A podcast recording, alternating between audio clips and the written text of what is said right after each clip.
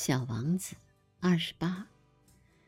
第六颗行星只要大十倍，上面住着一个老先生，他在写大部头的书。瞧，来了一位探险家。老先生看到小王子时，叫了起来。小王子在桌边坐下，有点气喘吁吁。他跑了多少路啊？你从哪儿来的呀？老先生问小王子。这这一大本是什么书？你在这里干什么？小王子问道。我是地理学家。什么是地理学家？地理学家嘛，就是一种学者。他知道哪里有海洋，哪里有江河、城市、山脉、沙漠。这倒挺有意思，小王子说：“这才是一种真正的行当。”他朝四周看了看这位地理学家的星球，他还从来没有见过一颗如此壮观的星球。你的星球。真美呀！上面有海洋吗？这我没法知道。地理学家说：“啊！”小王子大失所望。那么，山脉呢？这我没法知道。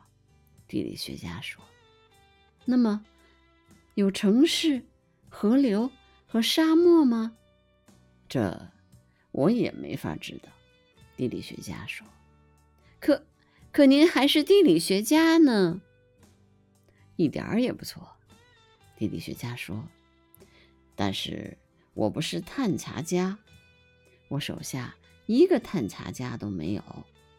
地理学家是不去计算城市、河流、山川、海洋、沙漠的。地理学家很重要，不能到处乱跑。”他不能离开他的办公室，但是他可以在办公室接待探查家。他询问探查家，把他们的回忆记录下来。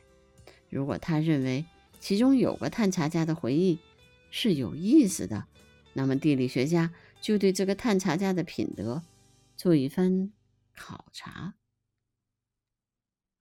这是为什么呢？因为一个说假话的探查家会给地理书带来灾难性的后果，同样，一个太爱喝酒的探查家也是如此。这又是为什么？小王子说：“因为喝醉了酒的人把一个看成两个，那么地理学家就会把只有一座山的地方写作两座山。”我认识一个人，他要是搞探查的话，就很可能是个不好的探查员。小王子说：“这是可能的。因此，如果探查家的品德不错，就对他的发现进行调查。去看一看吗？不，那太复杂了。但要求探查家提出证据来，例如。”假使他发现了一座大山，就要求他带来一些大石头。地理学家忽然忙乱起来。